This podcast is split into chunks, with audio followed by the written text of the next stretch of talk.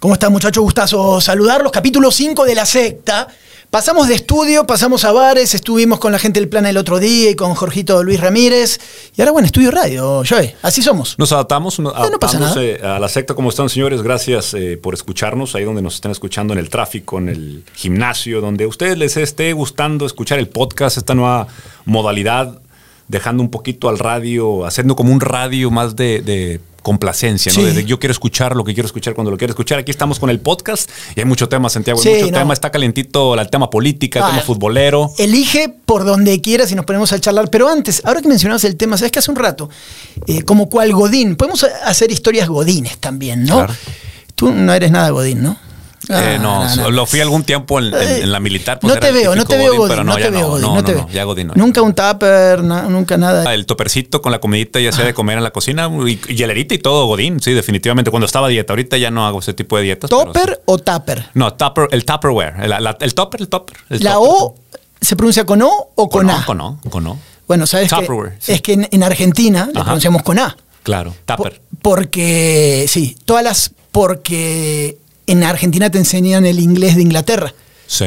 Y el inglés gringo pronuncia la O y en inglés Sí, Tupperware. la U por O, sí. la U por A. Ok, Así, ok. eh, clase lingüística Pero ahora ¿por qué, esa fascinación con el inglés eh, británico?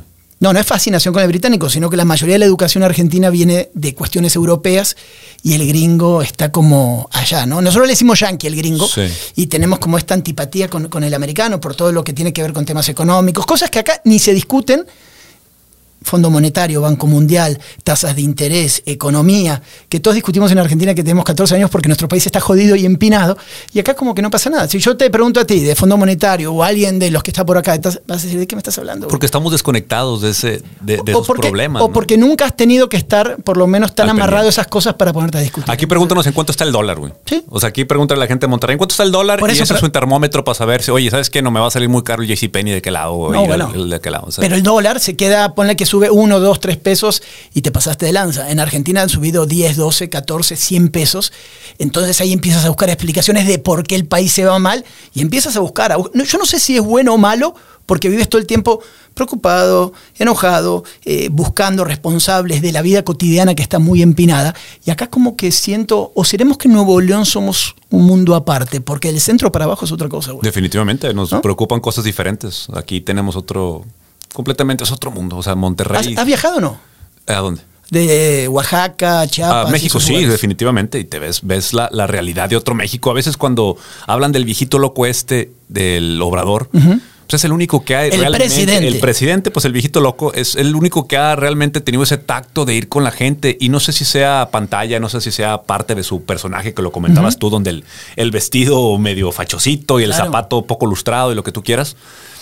Eh, pero creo que esa, esa sensibilidad, el de haber dicho, sabes que yo ya recorrí todos los municipios de México, a lo mejor te hace consciente de toda la carencia que hay alrededor de nuestro país y de la cual nosotros no estamos conectados con eso. No sabemos realmente. O sea, yo me acuerdo mucho cuando estábamos niños. Viajaba con mis papás, vivíamos en León, Guanajuato y viajamos aquí a Monterrey, agarramos la carretera y veas estas casas de, de lámina entre carretera. Y nosotros juntábamos todos nuestros juguetes durante el año, los, los, los que ya no quisiéramos, y, lo- y- y llegábamos a regalárselos a estos niños, al compañero de ropa y todo, siempre que hacíamos un viaje familiar de León a Monterrey. ¿no? Oye, me acuerdo niños de tres años, o, o sea, te querían pagar con víboras, te querían pagar con, con aguilillas, te querían pagar con, de repente, con... Este, Con lo que tenían en el arma- rancho, Con armadillos. Sí, sí, o sea, estos, estos niños se literalmente cazaban animal salvaje, silvestre. Y era un intercambio de, o sea, era un, era un- intercambio muy antiguo, así la onda, este, con un trueque Sí, tradicional, ¿no? tra- tradicional. Y obviamente tú de niño ves y dices, ay cabrón, o sea, yo vengo aquí, yo me subo al carro climatizado y llego a mi destino, ¿no? Este niño le cambió la vida porque vio llegar ropa, juguetes, o sea, el niño juguetes con juguetes que uno ya no quería, que ya prácticamente, órale, para afuera, ¿verdad? Y ver esa, esa realidad. Yo creo que estamos bien desconectados aquí en Monterrey de todo el resto del país. Completamente, güey. Completamente. En, en tema carencias, nuestros pobres no son los pobres de Oaxaca ni los pobres de Chiapas. Definitivamente. Porque tenemos pobres. Sí, ahí yo sí, para mí es una discusión más, ma- muy compleja, ¿no? Porque para mí la pobreza es, es igual, ¿no? En esta parte si vamos sobre, sobre, sobre ciertas cuestiones. Me quedaba pensando lo que decías y sabiendo tu pasado y que fuiste, estuviste en la army, guerras y todo este tipo de situaciones.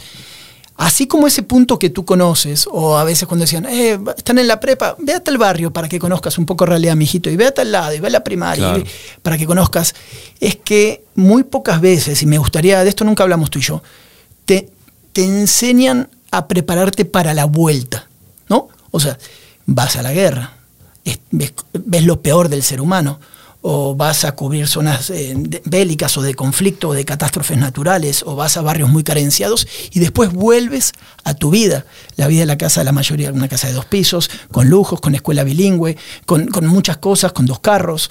Eh, que no digo que está bien y que está mal, pero sí tu cerebro tiene que aprender como a diferenciar si no te revientas. No sé si te pasó. A mí me costó un chingo, güey, eh, acoplar mi cabeza a, mis posibilidades y a las que tienen otras personas, ¿no? No sé si a ti te habrá pasado, Santiago, a mí me pasó mucho, siempre todo este tiempo, los cinco años que yo estuve allá, yo siempre me sentía como un espectador, porque no encajaba 100% en la ideología gringa, no encajaba a veces en las órdenes, no encajaba porque estábamos o sea, Eres espectador de, la parte gringa, dices, yo sí, del aparato. yo, me sentía, yo me sentía como, o sea, yo era un actor, estaba obviamente actuando y haciendo lo que me tocaba hacer ahí pero nunca me sentí, yo de cierta forma yo estaba desconectado siempre con mi parte regia, con mi parte de, los, de los valores, de todo lo que yo tenía, añorando regresar, claro que sí.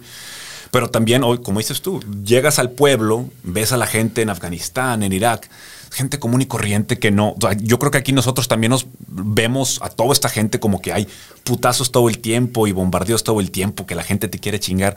Un afgano y un iraquí, yo creo que es más cercano culturalmente, dejando la religión atrás. A un mexicano, por lo que vive, por la carencia, por todo lo que realmente está eh, resignado. Tú dices en Argentina, nos quejamos de esto, nos quejamos del otro.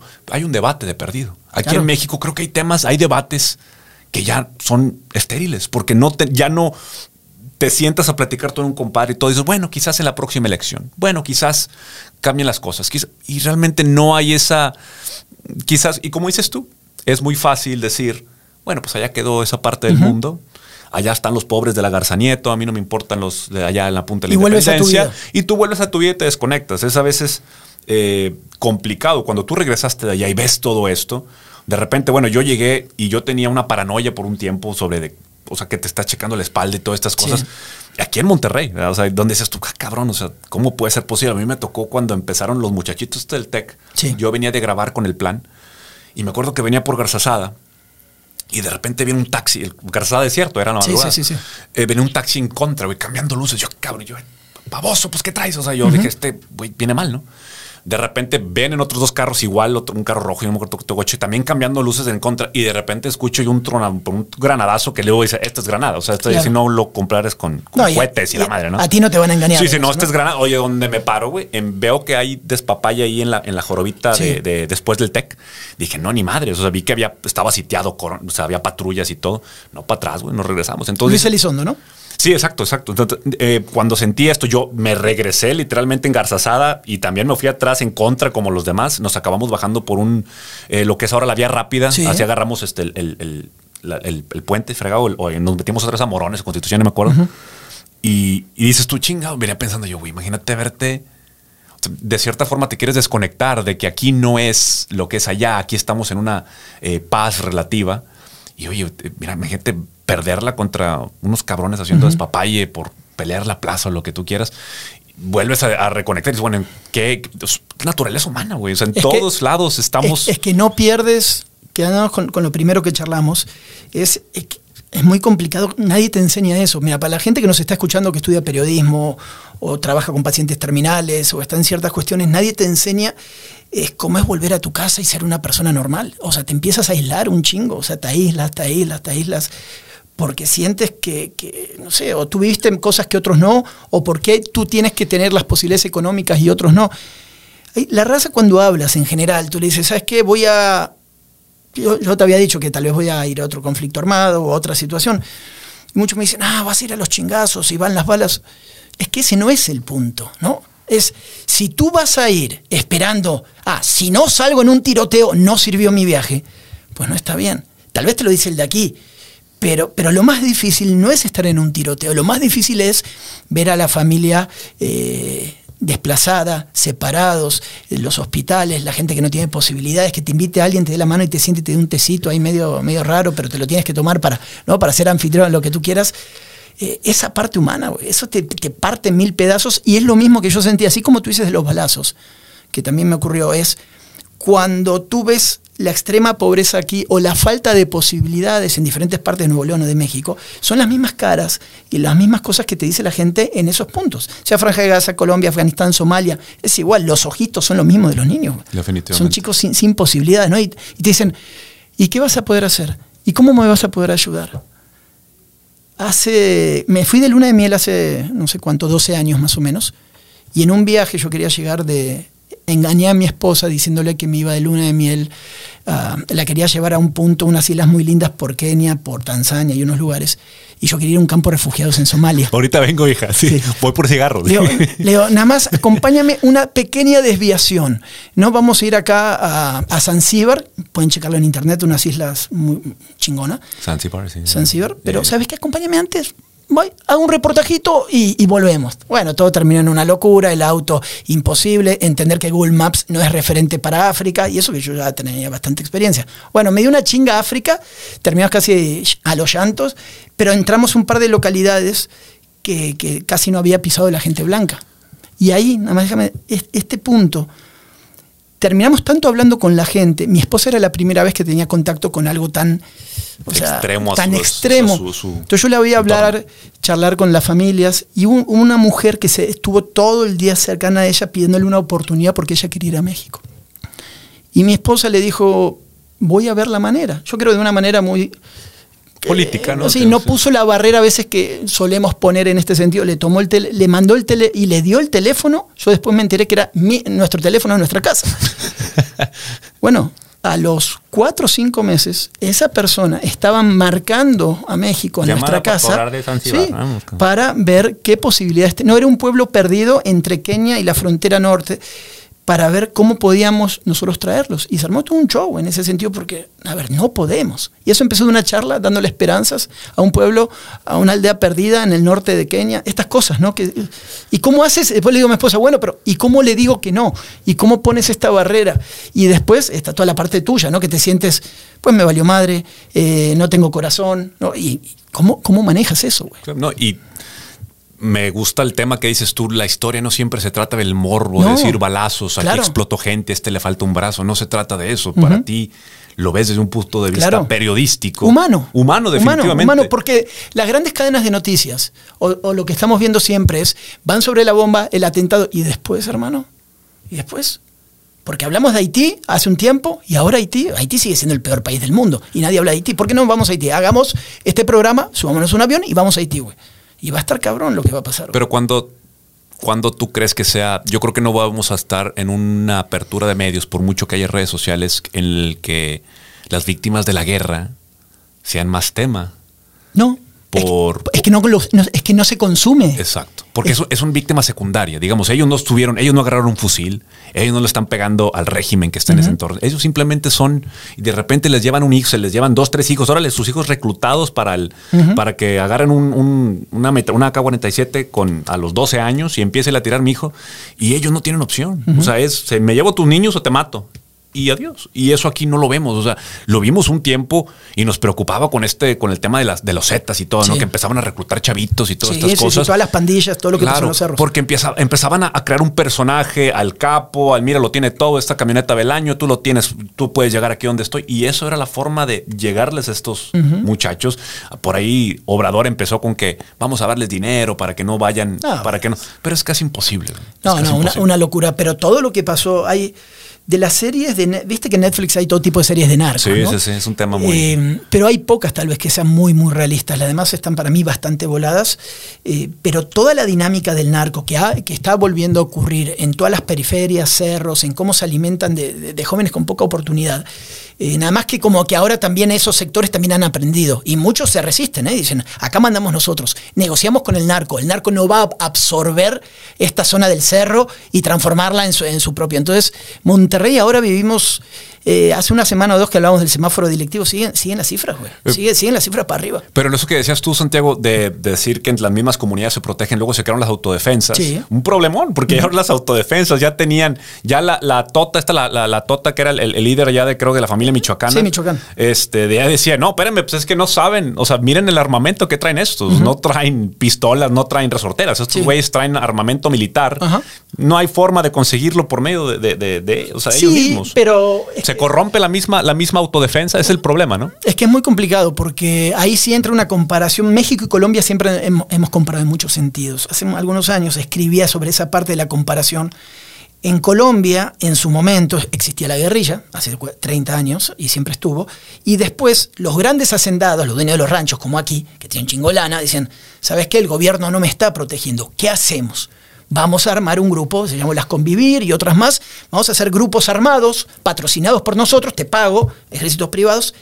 Y a la larga, esos ejércitos se transformaron en los grupos paramilitares que después desangraron a Colombia, porque eran sanguinarios, secuestraban y se financiaban también para poder seguir esta guerra. Si no, ¿cómo haces para tener dinero en Sí, esto? eh. Lo mismo que México, igualito. Esos grupos de golpeo que incluso San Pedro aquí tenía, obviamente a, a voces. eh, Sí, el grupo muy, rudo. Muy, muy, el grupo rudo que tenían aquí. Que, ¿Te acuerdas cuando una vez eh, Mauricio salió a anunciar la Sí. muerte de un capo y todavía no ni siquiera oficial? Entonces, eh, son problemas, pero te digo, quizás esa, esa justicia de vigilante. De, de renegado, de decirle, o que tienes carta abierta tú para pegarle a la familia de la- del malito y todo, lo- porque eso es lo que hacen. al Sí, pero, es- pero tarde o temprano se, se, se distorsiona porque empiezas a ganar tanto poder, le ganas al cártel de turno, tienes toda esa zona, son gente armada, que también son seres humanos, Claro. y empiezan a agarrar una cosa, la otra, te empiezan a usar políticamente y se va. O sea, el tema de los paramilitares no funciona. Y es un copy-paste de lo que pasa con ISIS, con Talibán, con Al-Qaeda. Son Sí. grupos eh, fundados por Estados Unidos para tumbar al régimen en turno y al final ellos se empiezan a quedar y empiezan a crecer, tener, empieza a meterse a Afganistán, otros, el Estado Islámico empieza a meter las manos y te vuelve un problemón. Pero aquí, Santiago, por ejemplo, ya vimos qué pasa cuando Calderón, por ejemplo, dice, oye, bueno, Fox, Sí. vamos a darle todo a un capo. Que nos ayude. No hay nada mejor más que sea un solo proveedor y nos, obviamente, fue un paso mal dado porque desmadró al país en la forma en que lo teníamos.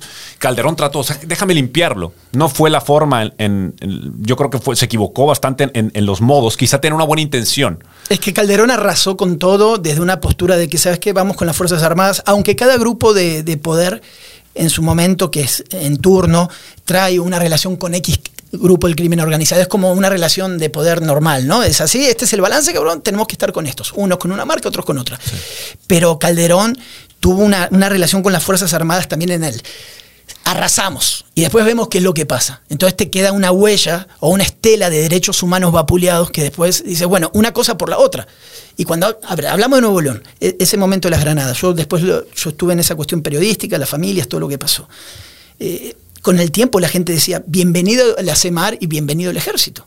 ¿no? no me importa qué es lo que hagas en el cerro. Y después ibas a hablar con gente en el cerro, yo iba a las colonias, me dijeron, eh, estaba tal y tal en la esquina, pasó una camioneta y se los levantaron. Pero estoy hablando de camionetas de, de gobierno o de quien sea. Y empiezan a desaparecer gente porque está en esta lucha. La guerra sucia es muy complicada. Empiezan las torturas, empiezan los centros clandestinos, averiguación de información. Eh, al no ser una guerra declarada, ¿no? Dos grandes contra dos grandes son como, se le dice, conflictos asimétricos y está de la chingada, güey. No es como cuando tú fuiste, ¿no? Ah, somos nosotros contra estos. Sí, sí, sí. Son guerrillas y, y toda esta guerra urbana que, que son muy complicados. Yo no sé hacia dónde vamos. Como que hemos aprendido, pero estamos asustados. Pero tú crees que, por ejemplo, ahora, ahora que viene este hombre Samuel con esta nueva experiencia, si tú quieres, o no experiencia, sino es, más bien no tiene experiencia, pero tiene todas las ganas del mundo para hacer o dejar su huella.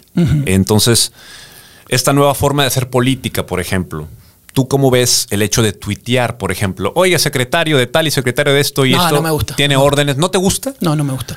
Eh, entiendo hasta dónde, yo creo que en un tuit le puse de, de Truman Show, ¿no? En esto de que es como cuando, ¿sabes qué siento, güey? Es como cuando ahora tú que estás en la tele, estamos tú y yo hablando todo el tiempo así, ¿no? Muchachos, empieza el programa.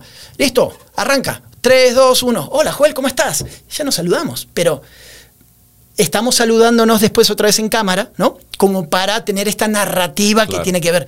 ¿Qué necesidad tiene? Esto no es un show, o sea, eres un gobernante. En esa parte es donde, o sea, a ti, te, por lo que te digo, a ti sí te gusta. Es que bueno, al principio mi primera impresión fue de que esto es un circo, ¿cómo vas a estar haciendo esto? Pero luego empecé a analizar, por ejemplo, ahí está Trump, el líder del, del mundo libre, Sí. que fue, digo, ya no lo es, pero pues fue el tuitero más influyente y este condenado hacía prácticamente declaraba guerra No, contra... impo- no, hasta que Twitter se le fue en contra. Bueno, una vez Sí, que no sí, fue sí. presidente, le dijeron, ahora te cancelamos la cuenta. Claro, No, claro, claro. ¡pum! Sí, a mí se me hizo muy blandengue por parte de Twitter. Ah, ya acabaste, ahora sí, al sí. chorizo, ¿verdad? Ya, ya no me sirve todo lo que puedas decir. Pero creo que este vato nos enseñó que hay formas de hacer política y por qué no adaptarse a los medios. O sea, entiendo que todos decían, oye, güey. O sea, dice que soy muy conservador en esta parte. Dices, "Eh, güey, ¿por qué no nos relajamos un poquito y ve- ver qué pasa? Qui- Quizás es, es la forma de presionar y decir, pues ahí está. O sea, yo, creo que obviamente prefiero que hagan un tweet y decir, ya le dije a este, este que se pongan a jalar, a pagar comerciales en la tele y decir, oye, es que esto y esto. ¿Por qué? Porque el comercial va buscando eh, de cierta forma eh, eh, lavarse las manos, decir, mira, sí hicimos esto y a lo mejor en tu casa hablas de que no se hizo lo otro, pero esto sí se hizo, ¿no? Acá en el tweet siento que estás embarrando gente que le va, porque bueno, todos se Si engancharon. le das importancia al tweet. Pero es que, digo, ¿cómo no tomarle importancia? Si es el gobernador, les estás hablando a tus subordinados, subordinados técnicamente, aunque sean, y digo, Al- Aldo Fassi empezó a contestar y empezó Colosio, empezaron todos ahí con esta, esta plática. sí. Entonces, si Trump lo puede hacer, pues ¿por qué no Samuel? Digo, te digo, no, no creo que sea, eh, no tiene ninguna etiqueta de gobernador, no es algo que esperamos ver del gobernador, pero bueno, acabamos de ver al primer gobernador independiente de México ahí junto con el de Guadalajara hacer una campaña completamente redes. Este tipo ganó sin ninguna propuesta realmente que dijeras, oye, esta propuesta es muy fuerte y esta es la que le va a dar. Sabemos que lo del estadio y todo eso son, son muchos castillos en el aire que no se van a dar inmediatamente, pero al menos, pues digo, darle, darle la bola, decir, bueno, ok, lo vas a hacer en tweets, va. De- déjame, te voy a dar chance de que me dejes ver esta nueva forma de hacer política, porque también hay otra cosa, ya está el giveaway del celular, sin, no- sin ningún otro motivo más que lo sigas en redes sociales. Están regalando un teléfono, un iPhone eh, 13 de 50 mil pesos. Yo creo que eso ya no debería ser parte, o sea, ya, ya no es, ya no eres influencer. Vamos a ver hacia dónde va. Yo te la compro. Para mí hay también una evolución en esto. Eh, esta discusión la tuve también con directivos de fútbol, que a veces los notaba muy metidos en redes sociales. Y otra corriente te dice, ya cuando llegas a ciertos niveles puedes manejar tus redes de otra manera, de una, de una cuestión más institucional. Pero vamos a dejarlo, yo te lo dije el programa pasado, yo sigo de la misma manera, soy enormemente escéptico porque esa es mi naturaleza. ¿no? Y después que me digan, eh, güey, te equivocaste. Ah, con madre, güey. O sáqueme el tweet si quieres de dos años atrás, Sí, le sí, encanta sí. la raza. No que diga, ah, mira, te equivocaste como, como con Funes Mori, con Jansen, con el otro, con el otro. Ah, bueno, me equivoqué. Claro, claro. Pero, pero yo en Nuevo León sí me quedo, yo estoy bien clavado con, quita el nombre de los gobernantes, es el tema medioambiental, el tema de la seguridad que hablamos. Está muy cabrón, güey. O Pero sea, las pedreras no se van a ir a ningún lado, ¿estás de acuerdo? las pedreras no se van a ir. ¿Sabes que hace un tiempo hice un reportaje? Todavía, es más, no se ha hecho y me gustaría ver cuál es la consecuencia política porque se han hecho pendejos en muchas cuestiones. No sé para qué bajo la voz. Eh, está la presa de la Boca en Nuevo León, ¿sí? La ubica la gente. Atrás de la presa de la Boca hay una pedrera. ¿Has ido por ahí? Pasas por una callecita Sí, para la sí, cortina, ¿sí? Hay, hay una pedrera. A 800 metros, si no me equivoco, está la cueva de los murciélagos. ¿Sí? Es una famosa cueva muy grande de millones de murciélagos que han bajado con el tiempo. En su momento investigué que entre la cueva de los murciélagos y la pedrera debiera haber por lo menos dos kilómetros de distancia, se llama zona de amortiguamiento. ¿Por qué? Porque además la cueva de los murciélagos va a ser un, em, ¿cómo es que se llama? Estos escenarios protegidos, tiene un nombre, de parques. Reserva, reserva natural. Sí, tiene un nombre específico de ley. Y, y fui, metí el Google Maps, medí, me puse y todo, y fui, y esto lo elevaron después al Congreso, y ahí está la pedrera y está todo. A lo que quiero decir es que en Nuevo León hay un montón de, de situaciones así cotidianas que nos empinan el medio ambiente, como la cuestión de la seguridad, el desarrollo urbano. ¿Viste los cerros? ¿Viste la cantidad de casas por todos lados? Después baja el agua y no sabes por dónde. Porque están haciendo un edificio en una cañada, hermano. Sí. En una cañada. Atrás yo vivo en la zona sur de Monterrey, por acueducto ahí atrás. Ahora Sí. hay un edificio por donde por ahí baja el agua. ¿Sabes qué va a hacer el agua? Se va a desviar y tú que tenías tu casita bien a gusto, ¡pum! se te va a ir. Igual que en la Huasteca. Toda la zona de Valle de Reyes han desviado con maquinaria de municipio para construir 2.000 casas Y el agua va a pasar por ahí. Y si no es por la tuya, es por la del vecino que estaba donde debía estar. Y si no pasa por ahí, Santi, eventualmente lo hará, porque hay muchas casas ahí en el sur de Monterrey, ahí en mi colonia, en la parte de atrás, se encontraron veneros. Eso. Entonces, oye, ¿qué haces con una casa con un venero? Se te va a caer. O sea, eventualmente, que hizo una constructora? Le vendió otra constructora. Y yo pensé, bueno, pues no van a comercializar eso. Claro. A la constructora le valió gorro. O sea, ellos construyeron y dijeron, "Ah, aquí están las casas y se vendieron al mismo precio que las otras. No crees que le bajaron. Entonces, eso también, esos permisos, ¿dónde están? Hay agua y drenaje, tiene que haber estado de cierta forma algún estudio de topografía o algo el tema, así. el tema de la construcción, tú que eres mitad gringo, güey. eh, no, pero viste cuando vas a San Antonio, vas a Houston o lo que sea, tú vas por los highways, por las autopistas, vas por la, no sé, eh, tal, y la del este, la 4 este, ¿no? Y vas a agarrar para el otro lado. Y vas en cuatro carriles, doblas y sigues en cuatro carriles. O sea, nunca dejas de haber cuatro carriles. Sí. O sea, no hay embudos, güey, en las autopistas. Y acá somos especialistas en, ah, hicimos una nueva. Eh, vamos a La Rioja. ¿El retornito? El retorno a La Rioja es una aberración a la arquitectura de ingeniería civil. No sé a quién se le ocurre hacer ese tipo de cosas. ¿Cómo no planean a largo plazo? Eso es lo que te estoy preguntando, güey. ¿No? O los gringos que hacen, primero todas las highways, si ya, ya- ya había ciudades ahí. Ahora, el problema de ese retorno es de que está el retorno justamente antes de una plaza comercial enorme Sí. y una carnicería enorme que Sí. hay un... O sea, entonces hay cuenta que ahí es un avispero. Es un avispero de entre la gente que llega y nomás se quiere meter y La, todo. la plaza comercial, sales. Sí. Está la carnicería que tiene un flujo monstruoso. Sí, sí, sí. Y la gente que quiere tomar la lateral, Claro. más lo que se pasan de vivos y se quieren Se adelantar meten. a la fila. Sí, sí, sí. Que es bastante. ¿eh? Yo, honestamente, ahí yo me voy hasta el Uro. Yo me Ah, voy. bueno, por eso. Me voy y me retorno allá. Que es el mismo problema. Justamente antes del Uro eh, eh, hicieron una plaza comercial eh, que ahí con. Y muy bonita. O sea, está muy padre y todo. Pero se dan estos permisos para. Es un monstruo de plaza comercial. O sea, no son tres locales, güey. Claro. Es un monstruo de restaurantes grandes, gimnasios, tiendas de muebles y todo. Y va a haber un despapalle ahí eventualmente. Entonces, y permiso, permiso, permiso, La permiso. pregunta que te hago, y, a- y a- quiero entrevistar más adelante a ver si llamamos a, a gente metida en desarrollo urbano y estas cuestiones, es cómo puede ser, si tú ya sabes quiénes son los dueños de los terrenos, a largo plazo 15, 20, 30, porque todo ya está vendido, y sabes que vas a eso, ¿por qué cuando generas las autopistas o los caminos no le metes aunque sea dos carriles? No, pues, no Dos hay- carriles te pido. Pero no, nada más aquí, Santiago. En McAllen hay un. El, está el 83, el dos- el 281. Y es, es una, una rampa de un carril, güey. Se hace un despapalle, te digo, porque mis papás viven acá más rumbo a Edinburgh. Eso es porque en McAllen ya había muchos regios. Ya contrataron un regio que hizo ¿Qué un hizo? solo carril. Ahorita están haciendo, van a hacer ese, o ya están construyendo, van a hacerle, meterle cuatro carriles Ah, bueno, a está. eso. Pero fíjate la, la fecha, 2024 de entrega, güey.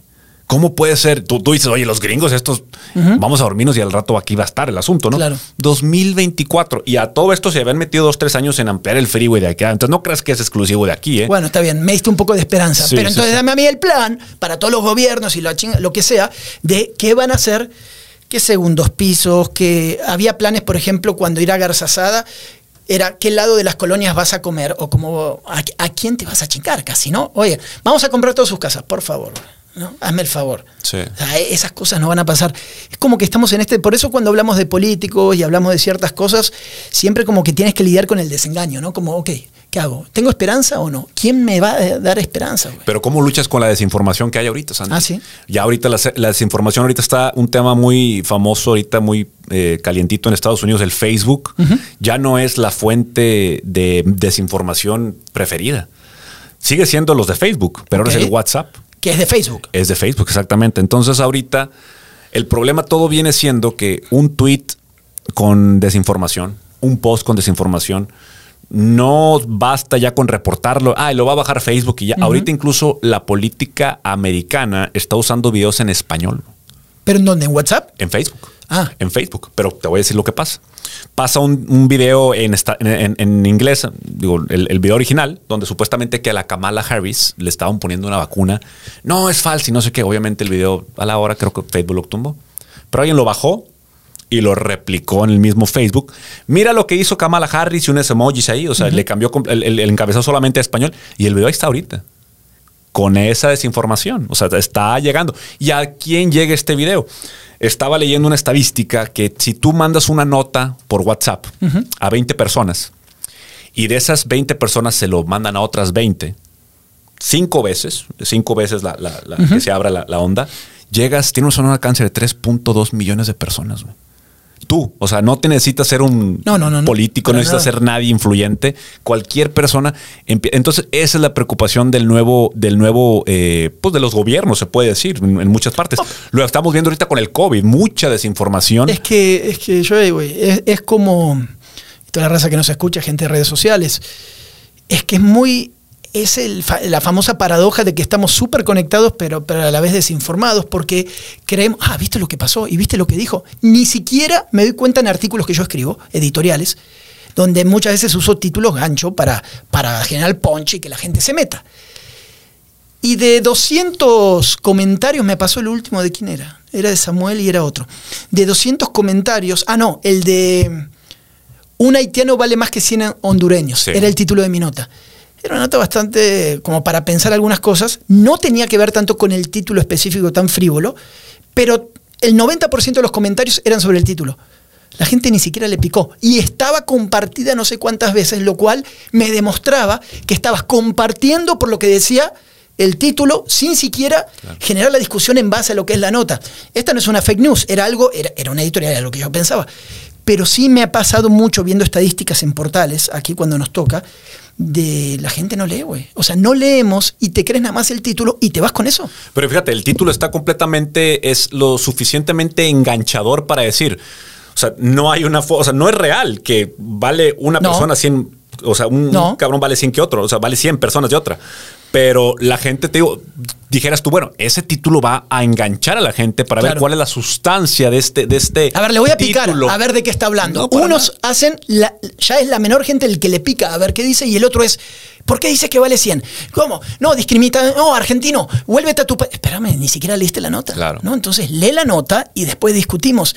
Si eso lo pasamos a contenido nocivo o fake news, pues allá te llevas. Porque O sea, estás- de acuerdo que el título puede ser la única parte de la nota que puedes tú eh, manipular Claro. para ser atractivo de cierta forma. Ya si tu nota tiene toda la esencia de una nota real periodística, tú estás tranquilo porque si tú, pues el título es una cosa, te voy a ganchar para que vengas a leerme. Es que tienes que entrar. Obviamente el título tiene que, eso es otra cosa que no hay que caer en eso y muchos sí caen en el clickbait, ¿no? De, eh, que, el, que el título igual sí se refiera a, ¿no? Sí. Es como un, haitiano vale más que 100 hondureños, no, no vas a hablar de argentinos y mexicanos y alemanes, ¿no? Que tenga que ver con la migración, que tenga que ver con cosas. Pero eso que tú dices es así. O sea, mucho tiempo tenemos con esta fake news, está muy, venimos de elecciones hace un par de meses. ¿Qué pasa si de repente esa nota del tweet o del post de Facebook o de donde haya estado eh, publicada, un screenshot y se empieza a difundir en WhatsApp y ya lo tiene miles de personas y ya se llevan esta, esta, Esta- idea de que mira lo que escribe este Ah, claro, o sea, mira lo que escribe este extranjero Y- que está aquí y, y minimizad, pero no entiende ni siquiera el trasfondo porque no entienden que un título está ahí también para causar reacción. Ahora, eso que dices de exactamente eso, vamos a Twitter, hay gente que opina rojo, amarillo, blanco, de todos colores. ¿Qué hacen quienes manejan en Twitter cuentas para chingar a otro partido? Solamente agarran un fragmentito de algo y te dicen, ya viste lo que hizo Adrián, esto y esto. Y toda la gente, sí, claro, pinche Adrián, pa, pa, pa, o viste lo que hizo Clara, esto. Si tú, nadie le pica para ver de qué te están hablando, si te está engañando, y así se han dedicado todas estas cuentas en todos estos últimos años a ir orientando la opinión pública sin información real, güey. Es que no investigamos porque creemos que tenemos tanta información que ya no. No, mejor dame la digerida. Voy a escuchar a Joel y Santiago. Lo que ellos digan, ¿para qué? ¿Para qué voy a ver, otra cosa? Si ellos me lo están diciendo. Y ¿no? hay gente tan maleable en Twitter que lee una opinión de una cuenta que ni siquiera, oye, este güey tiene tres followers, se ve que es un bot eh, político. Ajá. Pero la gente empieza a sentir que se influencian por Claro. esta, esta- Claro. Oye, bueno, pues sí es cierto, a lo mejor Adrián esto, a lo mejor Samuel esto, a lo mejor Samuel otro. Y ya estás, estás acarreando gente. O sea, se hace, hay este mecanismo porque funciona. La gente se deja llevar por lo primero que leen y de ahí no lo sacas. Y después, vamos sobre la otra. Como va a haber raza que va a decir, ah, Santiago tiene tres seguidores, Ah, es un pinche bot, listo, no pasa nada, entonces voy a conseguir cuentas de 250 mil. Claro, entonces ya vamos sobre la, ¿cómo se dice? La autoridad, la legitimidad que te da tener muchos seguidores Claro. y a partir de eso después a ver qué es lo que pasa. Sí, ¿no? sí, que sí. no significa que tener cientos de miles de seguidores no seas una cuenta que está trabajando para ese, Sí, para ese fin, ¿no? Y a veces la nota no necesita ser ni siquiera clickbait. O sea, si tú ¿No? pones arriba Lalo Mora y le agarra la chicha a una vieja, eh, pues esa va a tener reproducción y se va a tener opinión y se va a tener todo. Ahí está Lalo también, que trabajamos con él. ¿Qué te puedo decir? güey? Es un artista, es un, es un, es alguien que no está conectado con el mundo actual. A ver, pero ¿qué significa eso? A ver, me queda claro, es una leyenda, es un ícono, es todo lo que... Ahora, estos comportamientos que va sumando con el tiempo, sobre todo en los últimos años, ¿por qué, güey? No son nuevos, en lo absoluto. Es nueva la, la moda de tener un celular y estar ahí tomando una foto y un video lo vi, la crítica, toda la que hubo y es totalmente merecida. O sea, yo no vengo aquí a hablar de que no, pobrecito Lo único que te puedo decir es que es una persona completamente desconectada. O sea, él no ve el agravio como lo ve, eh, obviamente, las mujeres, porque está propasándose con una, con una fanática. No lo ve nosotros como gente que estamos en el medio y dices, oye, tú no vas a propasarte así. O sea, incluso te piden una foto en la calle y se trata de ser lo más respetable posible, ¿no? más si viene con el pelado. Acá Lalo es con el pelado, sin el pelado él ve que se acerquen a él para un abrazo, para un beso o algo, como, como un... Una muestra de cariño. Les gusto, o así tal cual. Así. Les gusto, porque te lo juro, he visto mujeres que tú dices, che, mujerón, güey. O sea, esta vieja, o sea, buchoncita, si tú quieres, desde, las que van a los bailes. Sí, sí, sí. Pero pescada del vato, güey. Y beso y beso y beso y beso. Y tú dices tú, güey, o sea, no que tengo que me asco, güey, pero dices tú, güey, no mames, o sea no lo conoces este vato, o sea, entiendo, no ves cuál, cuál es la atracción de... Pero está como la cuestión groupie que tú dices, ¿no? Sí, sí, sí. Esta, parte de mujeres u hombres, porque pasa con los dos, depende de quién sea el que está arriba del escenario, que se desviven y hacen estas cosas. Bueno, eh, pero por ejemplo, ahí está el tema también de las mujeres. Es muy normal que en un concierto de que el, no sé, este Rivera, Carlos Rivera, que el Arjona, que todos estos eh, eh que se suban las muchachas a darle un beso al artista. Y ahí no hay pedo. Porque la mujer se lo dio al vato. Pero ¿dónde está? Si el vato quiere el beso, yo te aseguro que el artista lo pasó con, pasó una vez con José Madero. Uno estaba firmando contratos, el cabrón, yo, yo platiqué con él, estaba firmando este, eh, autógrafos. Oye, se acerca una chavita que tuvo tres horas en el sol, le da un beso en el cachete, lo llena tú y dice, güey, pues que me lo quité porque me Ah, me acuerdo. Todo, embarrado, güey. O sea, ¿qué hago, cabrón? Y obviamente que la gente se le fue encima a este güey, pero también pues también el artista es una persona, güey. O sea, él también, pues a lo mejor no quiere besos, güey, no quiere papacho, no quiere. O te quedó el pegote acá de, sudor. Y Imagínate. me lo voy a quitar. Sí, sí, sí. A lo mejor se le hace muy fácil a la gente decir, ay, qué mamón por hacer eso, güey. Pues que te pongan un pin. Pues yo me quito el, de mis hijos, güey, ¿no? Te da el chupetón a los niños, ¿no? a veces. Te, dejan Nutella y baba y, y la te lo pues, quita. Dice, eh, mijo, eres, eres mi vida, pero me voy a quitar el chupetón acá de saliva que tengo. Se ¿no? pega una mosca y la chingan. pero, ahí entramos también. Son, son muy complejas, ¿no? Estas cosas. Es como, como eh, creo que lo decimos en el primer capítulo, para, para que vuelvan a la gente que está escuchándonos por primera vez, el tema de lo políticamente correcto. Somos insoportablemente wannabis de lo políticamente correcto. hace un rato estábamos comiendo, godineando, como te decía al principio, ahí una ensaladita, tranquilos, charlando. Digo, güey, ay, le, le pico a la tele de la oficina no está el chavo. No, no, el chavo del 8 no. Ahora, eh, la bruja del 71 es acosadora. El otro, maltrato infantil, ¿no? O sea, ya no podemos eh, ni siquiera ver el chavo porque para mí somos exageradamente eh, correctos en esto. No sé si estás de acuerdo, güey. ¿Tú crees que vaya a haber una campaña de cancelación al chavo del 8 ¿Ha ¿Está publicado? ¿En serio? Por supuesto que sí. Es más, no ha salido más yo creo que por el litigio que hay de, ¿no? de, lo que vale la marca y cosas que ha pasado ahí. Pero otro tiene que ver con eso. Si sancionaron al zorrillo este, ¿cómo se llamaba? Pepe Lepú, el, el que perseguía la... Sí, sí, sí. insoportable. Al, al coyote con el correcaminas también por violencia. ¿Qué hacemos, hermano? Eso es lo que te digo. Ahí no, no tenemos límites. No hay límite, pero también, Santiago, ¿qué pasa cuando se empieza esta campaña de cancelación? Vamos a bloquearlo, cancelarlo y cavarle la vida al artista Dave Chappelle habla, ah, eh, tiene un nuevo eh, stand-up, no sé si ya lo viste. No, no lo vi. Muy bueno, habla del transgénero y creo que su punto es lo suficientemente abrasivo. No, no, no. Eh, abrasivo, me gusta la palabra. Es abrasivo porque, porque sabe, sabe lo que va a causar. Él empieza diciendo, este es mi último stand-up con, con, con la gente de Netflix. Y él siempre ha tenido la postura, Santiago, de decir, yo soporto y apoyo todo tu, pelea transgénero, LGBTQYZ y lo que tú quieras, pero yo estoy criticando a mi movimiento. O sea, tu movimiento ya logró, tu movimiento LGBTQ ya logró tantas cosas que nosotros tenemos años como comunidad negra tratando de, obtener. de obtener nosotros, ¿no? Hace la analogía, ¿por qué fue más fácil para Bruce Jenner cambiarse de género? Que para Cassius Clay cambiarse de nombre a Mohamed Ali, simplemente por el cambio de religión que tuvo. Entonces, obviamente estábamos en los 60, 70, era otra, era otra época, pero ahorita estamos hablando ya de temas eh, donde sí se ve, y, te digo, la gente, eh, toda la comunidad transgénero se vio ofendida por este, por este stand-up.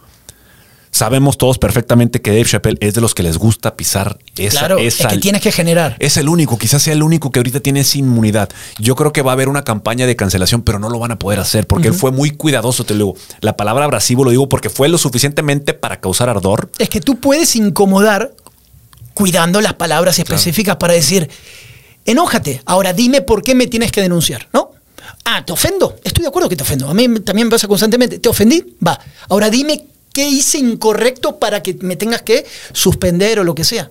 ¿No? Sobre ese punto es sobre lo que hay que validar, me parece. La libertad de información y en esta parte de los fundamentalismos, cabrón. Eh, Es que es muy incómodo ya. ¿Quieres hablar de algo? Ay, ¿Para qué hablo? Del tema de mujeres y, y pañuelos verdes y pro aborto Un o no radicalismo aborto, total. Que yo quiero opinar diferente tal vez y te vas a meter en un, en un problemón, güey, ¿no? Definitivo. Y esos temas, te digo, lo platicamos a veces. Yo creo que aquí en México tienen que estar totalmente conscientes y empapados de lo que es una un entorno racista realmente. Aquí no vi- ok, aquí realmente no tenemos, no. no. tenemos idea de lo No, que es un no. entorno racista. Y quizás por eso a lo, mejor no entendemos. Clasista sí, racista. Ah, clasista toda la vida. Posiblemente la ciudad más clasista de México sin problema alguna, Monterrey. Sí. Tienes el- no, no creo que haya No, no, no eso, ¿no? Yo creo que la gente que nos escucha piensa igual. Entonces, no que sea malo. O sea, digo, es parte de la comunidad regia y ese es nuestro pre- precio por estar cerca de Estados Unidos, por ser una comunidad industrial, por tener todo lo que es Monterrey. Aún y que tenemos mucha gente, nuestra cultura, por ejemplo, de la carne asada es tan universal porque el más jodido puede comprar flechita y el más rico Sí, puede bueno, comprar y- y tomahawk. carne asada todos, hace. todo se hace, o sea, todos nos juntamos en eso, es parte de nuestra cultura. ¿Sabes que ahora, volviendo, me volvieron los haitianos y los hondureños a la cabeza? Lo que dices de Dave Chappelle y cómo somos en Nuevo León. Y qué bueno, porque te lo puedo preguntar a ti también, es, ¿por qué crees que se hizo tanto pedo y tanta noticia y tanta cosa y tanto en las redes por los haitianos? Y no por los hondureños, los salvadoreños, los guatemaltecos. ¿Por qué, güey? Yo tengo la respuesta, pero te, te hago la pregunta a ti. Yo creo que. Mira, Dilo. yo entiendo a toda la gente. Quiero que digas lo que piensas. Este ¿eh? tema, este tema ya lo habíamos tenido, lo dejamos en el tintero y se nos fue por el no tiempo, hablamos, ¿verdad? Cuando no era muy fresco, ¿verdad? Me gusta el tema porque Es que siento siguen ahora. Ahora, ¿no viste las notas? Se casa con haitiano. Haitiano ofrece 30 mil pesos para casarse. Taquero contrata haitiano, güey. mucha de la gente aquí, eh, todos aquí, mucha gente más bien, no todos, le pegaron tanto a Trump por el muro, por tratar de evitar una migración desmedida, por hacer y hablar de lo que afecta al país, el tema migratorio para Estados Unidos. Y aquí, ah, desgraciado, y él no le importa la gente y la chingada, ¿no? Toda la gente está, y, y digo, todo el discurso demo- eh, republicano, la mayoría iba orientado a eso. A la gente no le importa aquí, pero aquí vivimos lo mismo. Aquí tenemos esa misma, oye, Pero pues, porque, a ver, eh, quiero que me seas más directo. Es que, mira, te voy a dar mi postura. Es, hacemos, el tema de los haitianos tiene que ver con que son negros.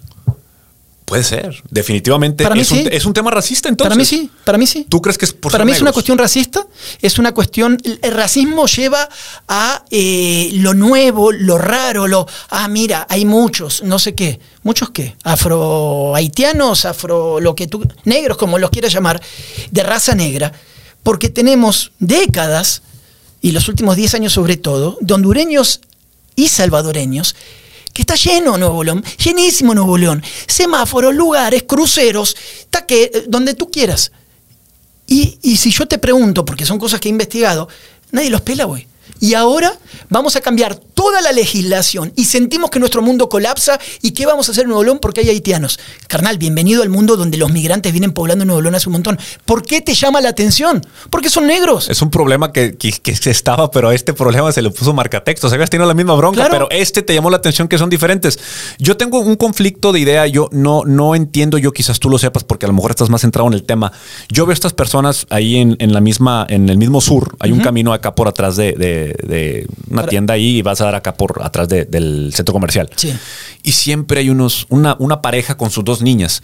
Oye, yo paso diario de ahí porque por ahí voy al gimnasio. Oye, están muy bien arreglados, güey. O sea, no entiendo. El chavo trae unos chanclas de marca mínimo de 100 dólares, unos shorts que no le costaron, o sea, no se les encontró en la paca. Sí. Camisita bonita. O sea, ellos están muy arreglados, las niñas peinaditas con sus chonguitos.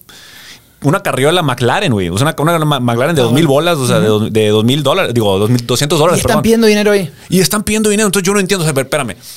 ¿Dónde, ¿Dónde hacen ellos base? ¿En, en estas casas de, de, albergues. de albergues? No necesariamente, no, hay muchos y pasa en, en, en Ciudad Acuña y en otros lugares donde también llegan muchos haitianos, de que no, ellos están en hoteles Pero Acuña es, la, es la ciudad ah, santuario. Sí, no, para, es que hay muchos puntos. Eh, ellos duermen en hoteles. Hay muchos que duermen en hoteles. De Vienen- plano. Es que muchos vienen con dinero. Muchos sí tienen dinero. Con su dinero del. Y están en el hotel esperando las opciones, saben que van a topar con pared en Estados Unidos y encuentran, hay estadísticas que tienen que ver justamente con cómo la migración impacta en la cuestión laboral, en este caso de Nuevo León, empleos informales, empleos formales, lo, lo que tú quieras. Pero, pero es, es muy loco lo de los haitianos. O sea, ¿Será este porque vienen en masa, Santi, también? Porque también la, la casa esta del, del migrante, ¿cómo se llaman estas cosas? Sí, Estos- pero también no, hay centros de migrantes ahí en Santa Catarina y en San Nicolás. Estaba lleno, Están ¿no? en Saltillo, sí, pero yo te diría, es que otra vez, está muy cabrón, pero te juro, lo sigo pensando así. Se bajan 300 salvadoreños del tren y empiezan a caminar entre el centro de Monterrey y tú ves, y puede ser un mexicano, ¿no? ¿O no? Son iguales, Sí, somos sí, iguales. somos- parecemos, sí. Muy, muy parecido, una tez parecida y todo lo que tú quieras. Ves un, hondure- ves un haitiano y no es un mexicano. ¿Cu- ¿Qué porcentaje de raza negra tenemos en México? Pues ínfima. Uno, Entonces dices, 2%, estos muchachos no son de acá. Por eso te digo que el marcatexto, de una manera, y estamos jugando un poco con esto, pero es para entender el concepto, eh, hace que nos despertemos o que ahora queramos tener una conciencia de un tema migrante que tiene años acá, Joel. Años y años y nos ha valido madre, güey. Y, no sé, y te, te acuerdas cuando la señora que le daban frijoles, creo que venía de Guatemala, Honduras ella. Y no quería. No, es que no dan frijoles y todo. Oye, ¿cómo le pegaron a la señora? Sí, Sí. Yo, y yo lo entiendo, o sea, entiendo. También entiendo ambas partes, porque imagínate qué friega, pero pues si te están regalando frijoles, carnal, cómetelos, güey. Mañana a ver si te toca carnita, picadito, algo. Pero se vuelve viral el, ay, desgraciados, todavía que vienen aquí. Bueno, tú como ciudadano, ¿qué hiciste, güey?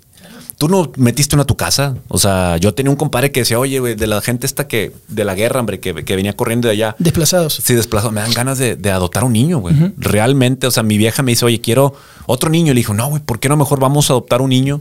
Y me lo hacía de corazón, güey, realmente. O sea, creo que puedo hacer un impacto en un niño que esté. Porque, pues, obviamente, las imágenes desgarradoras, niños chiquitos que perdieron a sus papás en explosiones y todo. ¿Y por qué no? ¿Por qué no traerte uno? Pero luego también esa gente que viene ahí so- pues, son los gitanos y todo. O sea, son comunidades diferentes, son culturas diferentes. Por ejemplo, aquí el coreano, el coreano aquí cayó con madre. Porque es una cultura trabajadora de cajón, una cultura trabajadora quizás mejor que la mexicana. Que los- Es que es otro tipo, hay, hay de migraciones a migraciones. Es como cuando decían, ah, el argentino, son todos meseros, a huevo. Porque cuando fue el 2000, 2001, primero hubo una gran migración de argentinos o sudamericanos en el tema de las dictaduras, igual Claro. que pasó aquí en México, años 70 aproximadamente, Eva. hay una gran primera oleada de, de argentinos. Eh, o ¿Fue lo de Eva, Perón? ¿Fue ese, eso? un poquito después, sí. Despuésito. Eh, de mitad del 70 a principios de los 80. Ok. Entonces vienen muchos para acá, igual que los brasileños, los chilenos, estaba Pinochet, etc. Eh, la oleada de- de- del 2001, con la crisis económica Argentina que revienta todo igual que gran parte de esa parte de Sudamérica, es gente de clase media trabajadora. Por eso decían, viene el mesero, viene el que trabaja de modelo, viene el de la agencia de publicidad, viene el artista. O sea, era un target muy específico, ¿no? De ese tipo de cosas. Ese es un tipo, de migración. El coreano o el, el del sudeste asiático viene por, también por todo el, el hub que hay eh, tecnológico y las empresas y todo. Y así nos podemos ir por cada uno, pero cada migración es diferente. ¿no? Porque los de aquí ya llegaron aquí, los, los directivos Sí. pesaditos son coreanos. ¿eh? O sea, no trajeron. Yo me hubiera gustado, oye, pues aquí hay gente mexicana muy capaz que le ha trabajado en ensambladora sin problema, o gente en Puebla, no sé. Y pues ellos trajeron a sus, a sus hombres clave y nuestra mano de obra sí es mexicana. en las Por lo- escuelas por eso están aquí.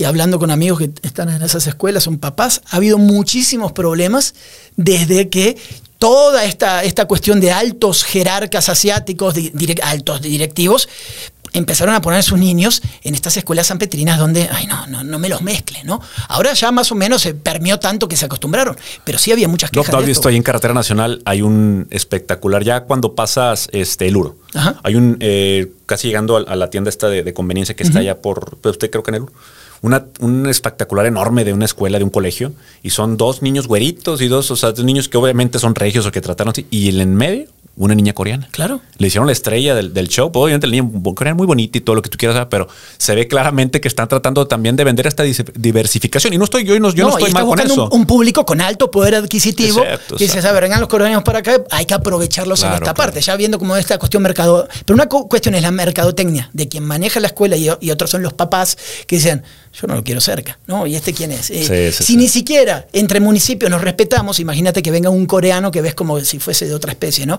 Sí somos, somos clasistas, ya me estoy dando cuenta que también somos algo racistas, bastante racistas. Bastante racistas, ¿eh? sí. Y parte de todo esto de que vemos todos los días en Nuevo León. Hoy fue como un podcast de charla cotidiana, brother. Sí, yo creo ¿eh? que sí fue, fue, fue un podcast este, muy. De de hecho, ni nos sentamos, ¿verdad, güey? No, íbamos no, a no, hablar no, nos de- íbamos a sentar. apuntar tema y se nos fue la onda y se ha, se ha dado, eh, Santi.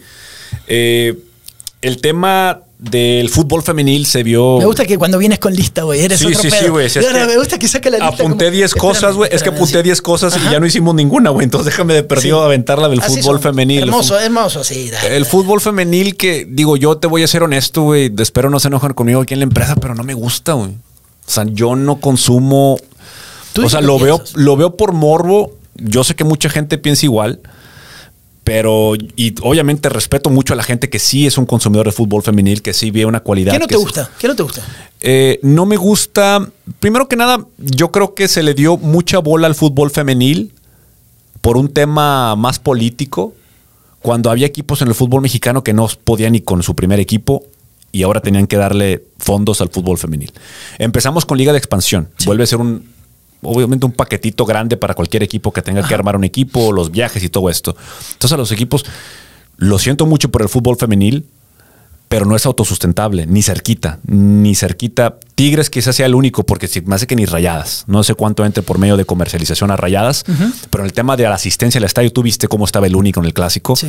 Llenísimos. El único proyecto exitoso, autosustentable del fútbol femenil es Tigres femenil. Yo te diría que eh, a Rayadas sí los pongo ahí en proyectos de que son de las pocas instituciones como que están unidas como un cordón umbilical en, en algunas cuestiones. También Tigres paga sueldos que Rayadas no paga y cada uno está Claro. América, Chivas, Rayadas, Tigres Sí, sí, y hasta ahí en, e- en ese sentido.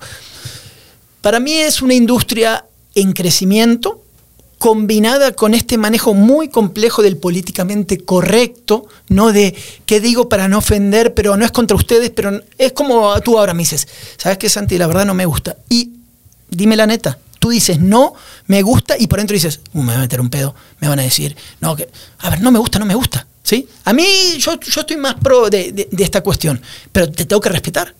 Sí, sí, y eso yo creo que eso debería ser eh, seguir siendo el tenor que la raza debe de tener, de respetar a gente, porque si empiezo, de repente hay un clásico y empieza la gente que sí sigue mucho el femenil. Ay, este, ahora sí lo quieren ver, pero nunca lo ven los partidos. Espérame. O sea, el fútbol femenil, el único morbo bueno que te da es el Tigres contra Monterrey, porque son los equipos buenos, grandes de la liga. El único clásico femenil yo creo que importa. Chivas América, la verdad, no prendería la tele. Y mucha gente no ve la Champions hasta que es la final y ve la final Claro. y dices, oye, ¿quién juega en el Chelsea? Exactamente. Bueno, viste todo. Sea, somos de eso, somos de, de atención, Sí, sí, somos sí. de momentos. Me parece que, que esa cosa siempre cae en el, en el mamador, ¿no? De que yo soy el que veo todos los partidos, Claro. yo soy el que veo toda la Champions, yo soy el que sé todo de política. Espérame, bueno, yo estoy empezando ahora porque me gustó y listo. ¿Y cómo sientes tú el tema, por ejemplo? Tú que sí, eh, o sea, yo no digo que no creen en el proyecto, o sea, creo que eventualmente puede ser un proyecto autosustentable, pero le falta mucho. Es que- no me gusta eh, los argumentos que a veces exigen. Es que están equivocados, me parece. Exactamente. O sea, eh, la forma en que ellos exigen más reflector, más comercialización, más audiencia. Hermano, la audiencia tú no la puedes llamar nomás porque sí, güey. Es que una cosa es el tema, la discusión moral, totalmente polarizada, en la que tú dices, güey, si digo que no me gusta, me van a atacar y otros, lo que tú quieras. Ah, el otro sí. es el enfoque, un enfoque moral y el otro es el enfoque económico. El enfoque económico te dice que una industria deportiva eh, o el desarrollo de una liga es acorde a, lo- a los ingresos. Entonces, el fútbol femenil en México no genera los ingresos acordes para tener una derrama en los equipos. Claro. Esa es la neta. Claro. Entonces, dice, ¿cómo invierto si no tengo esta derrama que tiene el fútbol masculino o otros deportes femeniles, no el fútbol, donde sí hay unos ingresos? ¿Qué le estará fallando Santiago en el tema, por ejemplo, comunicación al, al Club de Fútbol Monterrey en el tema femenil? Por ejemplo, pasa este tema con Desiree y que las iPads y se vuelve una, y yo lo veo, se vuelven piñatas las muchachas por esta desinformación que hay, no sé a quién le toque eso, si todo el, eh, el estructura de comunicación le sirva a rayadas también, o si ellas sean un... No, un creo que es todo. No, aparte. no, no, no, es, es un solo Es bloque. ¿no? completamente Es un solo independiente, bloque. ¿no? no, es un solo Entonces yo no sé, por ejemplo, en el tema de esta niña Avilés, que declaró que para ella era un partido más Sí. jugar el clásico. Sí. Yo entiendo que por dentro, yo no espero que ningún jugador, sea eh, en el femenil Eso o es el varonil. eso es novatez. Sí, es novatez, pero o sea, yo entiendo Pero ¿cómo? O sea, no es su primer clásico, Santiago, no es el primero que Bueno, pierde. entonces es una mala declaración. Dicen que es la joya de la cantera. bueno, entonces no hay que protegerle y decir, ¿sabes qué? Como pasó con Mohamed con Aguirre, cuando declara Aguirre, Claro. dices, cabrón, ¿qué Aguirre qué estás diciendo? ¿no? Claro. Bueno, acá es lo mismo, ¿sabes qué, chica? Amiga, eh, creo que no sabes en la ciudad dónde estás, ¿no? Pero Donde pasó, pasó en un día de medio, Santiago. O sea, eso, eso es lo que yo digo. O sea, ¿cómo no hay un cocheo? De que, ¿sabes qué? O sea, prefiero que hables escuetamente sin que te abras mucho a querer hacer un comentario tribunero.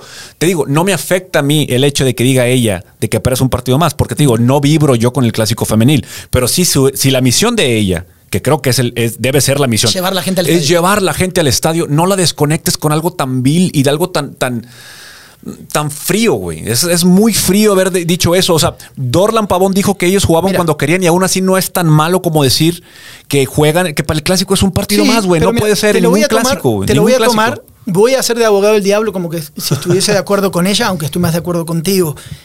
Estamos viendo en jugadoras, y tiene que ver también con lo que vemos en la cancha tácticamente, patear la pelota y muchas cuestiones. No, no es un tema de género, es que en México el niño trae una construcción del cuestión futbolera desde que nace, escuelitas, pa, pa, pa, pa. Acá la mujer desde que nace no tiene todas las posibilidades que tiene el hombre. Entonces, ni tácticamente, ni, ni, ni en el golpeo de la pelota, en muchas cosas, por eso a veces es complejo, salvo que tengas a las mejores mejores como tiene Pero es que es anatomía ya, Santiago. es anatomía. No, no, es un tema formativo.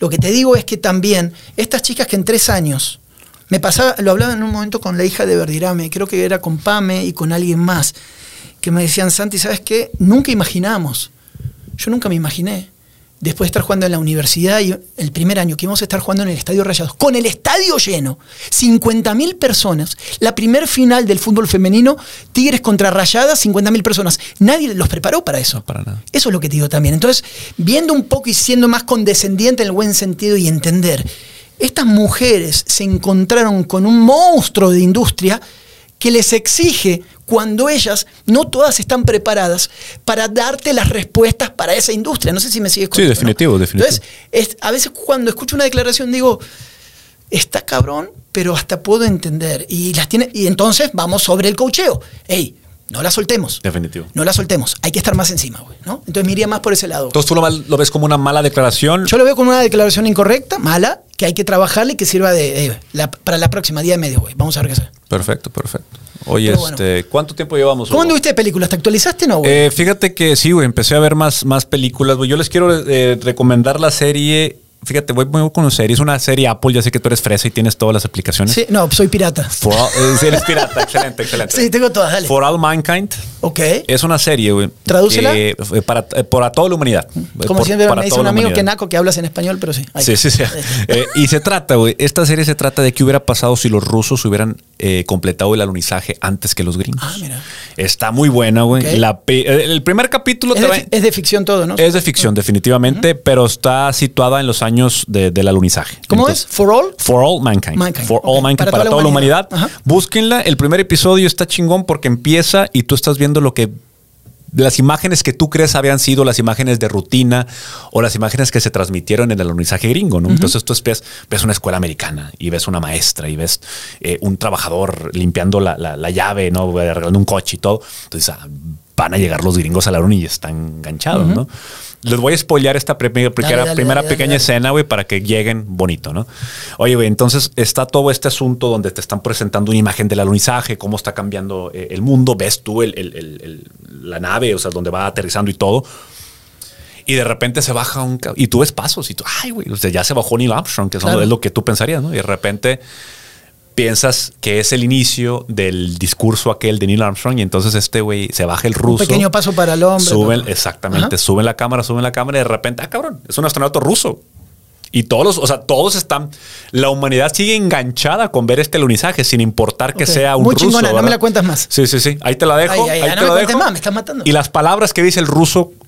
Ay, cabrón, te pone la piel chinita nada más. Las, primeras palabras y haces el contraste de lo que dijo el gringo. Esa va a ser la prueba del podcast. Para la gente a que lo vea, tiene que poner esas palabras. Para saber a si lo vieron o no lo A vieron. ver si es cierto, a ver si es cierto. ¿Eh? Yo lo voy a ver, Está muy buena, está muy buena. Tiene novelita porque los astronautas tienen esposas y obviamente las esposas crean novelas, pero eh, dramita así de romance y toda la cosa, pero te, te entretienes, palomeras. Muy Yo buena. tengo otra más, más violenta A en mi lado. Se llama Atracadores. Eh, siempre te vas al tema así violento tú. güey. ¿Ese, ese qué se trata? Bueno, pues, yo le vengo güey, corriendo a lo violento y tú me quieres volver a llevar así. No, a la- no, a pero yo ya tengo disociada mi mente, eh, puedo ver cosas y no pasa nada. Como estaba con mi, mi niño el otro día jugando, tuve una discusión familiar, eh, jugando Call of Duty, ¿no? Ajá. Pero tiene nueve años. Entonces yo le dije, mijo, la charla, ¿no? Mijo, ya estás en edad. Sí, papá, agua. Y ahí pusimos y empezamos a jugar. Pa, pa, pa. Claro, después en casa tuve una discusión sobre todo eso. Le digo, pero ya está en edad. O sea, tú tienes que ir disociando las Sí, cosas. sí, sí. Hay que, y, y empezó. Otro día hablamos de los juegos, ¿te parece? Sí, Porque- sí, yo le, está bueno eso. le acabo de poner a mi hija ahora el sábado en la noche y se quedó conmigo. Le puse, eh, ya no se quería dormir, güey, y estaba yo jugando y, y venía en el PlayStation gratis el Mortal Kombat. Y Ah, me avisó, ah, se bajó. Posiblemente sea el peor juego que le puedes poner a tu hija. Ah, pero pero había una, sí, había una parte, güey, de, Ah. de- de- de práctica, güey. Había una parte de práctica y pues el mono del otro no se mueve y pues mi niña tiene cinco años y nomás le estaba dando de madrazo, ¿no? Sí. De repente em- ella, de esto es mucho del iPad y andar buscando, de repente ella encontró cómo meterse al tema de practicar los fatalities. güey. Ah, ah, también ya Sí, sale entonces yo eso. estaba en la computadora trabajando, güey, porque y, y ella estaba ahí en el Ya estaba PlayStation. arrancando cabezas Y de todo. repente le, papá, le sacó el cerebro. Yo, acá, pues, ¿qué estás viendo? Espérame. Y porque eran nomás putazos, eran nomás golpecitos. Dije, no pasa nada, güey. No, le vamos, a- no voy a ver una tráquea, ¿no? No, le empezó con el no, no, no, no, págale porque, hijo. o sea, Bueno, antes de eso, con mi niño también empezamos a jugar. Le digo, mira, te voy a mostrar otro de los juegos claves del desarrollo de PlayStation, God of War. God of War, ¿cómo no? que tiene muy, muy buenos gráficos, está bien fácil el juego, te diviertes, pero es. Yo hacía mucho no me daba cuenta, me puse al lado de él. Ay, güey, está extremadamente sangriento. O sea, arrancan brazos, desmembra. Todo dije, bueno, por lo menos son como cosas. Ahí traté como de convencerme que le tenía que sacar el juego, pero no, ya desmembró a todo PlayStation más Pues o es menos. que, Eh, parte de- digo, es que así crecimos nosotros. Nos también. han venido diciendo que los videojuegos, ¿te acuerdas de aquel documental de Michael Moore? Sí, cuando pasó sí, lo de Bowling for sí. Columbine, en, en la- el tiroteo de Columbine, que los videojuegos eran. Güey, ahorita en esta época ya hay cirujanos que son unas riatas porque los vatos eran muy buenos jugando videojuegos, el tacto, eh, la coordinación ojo con No, mano. no, hay mucho de, de los hemisferios, Sí, hay sí, mucho sí. eso. Me- Finalmente, para mí, otro día, para mí sí es un tema para un programa entero. Claro. Hasta le podemos marcar a Memo Hierbas y otros. Ándale, ándale. eh, que tiene que ver con, con la familia, ¿no? Y con, con tu círculo cercano y con lo que tú traes en la cabecita para que en algún momento no sea un detonante para que cometas una locura. Definitivo. Eh, ah, bueno, te decía la serie, nos vamos. Atracadores. Atracadores. Atracadores, pero te voy a decir, mi enfoque siempre le pongo un, to- un toquecito social. Dentro del tema de, Sí. de que es una banda de ladrones y lo que tú quieras, Luis X. Se, se da en Marsella. ok.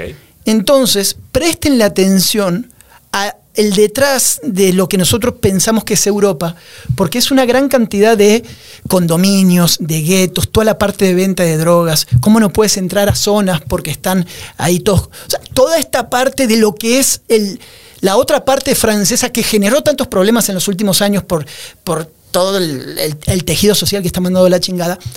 Vean esa serie por la parte eh, esa que, que te digo, pero después por lo otro. Igual, ¿sabes qué?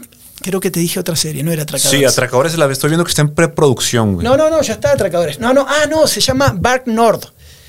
Ok, es que la- Te di, atra- no, Atracadores está bien, porque la acabo de ver, Atracadores. Ok. Atracadores es la serie, pero la otra se llama Back Nord, que no sé qué significa en francés porque hasta ahí llego con mi poliglotés, pero, eh, espérame, espérame, yo te voy a decir, Back, Me acuerdo mucho en los videojuegos mientras No. eso. oye, nunca te tocó jugar eh, eh, Grand Theft Auto, güey. El de, el Sí, de- claro. De repente jugabas unas 4 o 5 horas, güey, luego manejabas, güey. Y de repente te venían pensamientos Bueno. de aventarle el carro al de al lado, güey, de sacar Eh, un bate y partirle en su madre. O sea, Esa sí, fue güey. de Sí, los sí, sí. primeros, no de los primeros, pero de los juegos donde, ok, ya salimos de disparar a, Sí. eh, a- a come- a cometes, co- acá ya la encontré, la- se llama Back Nord.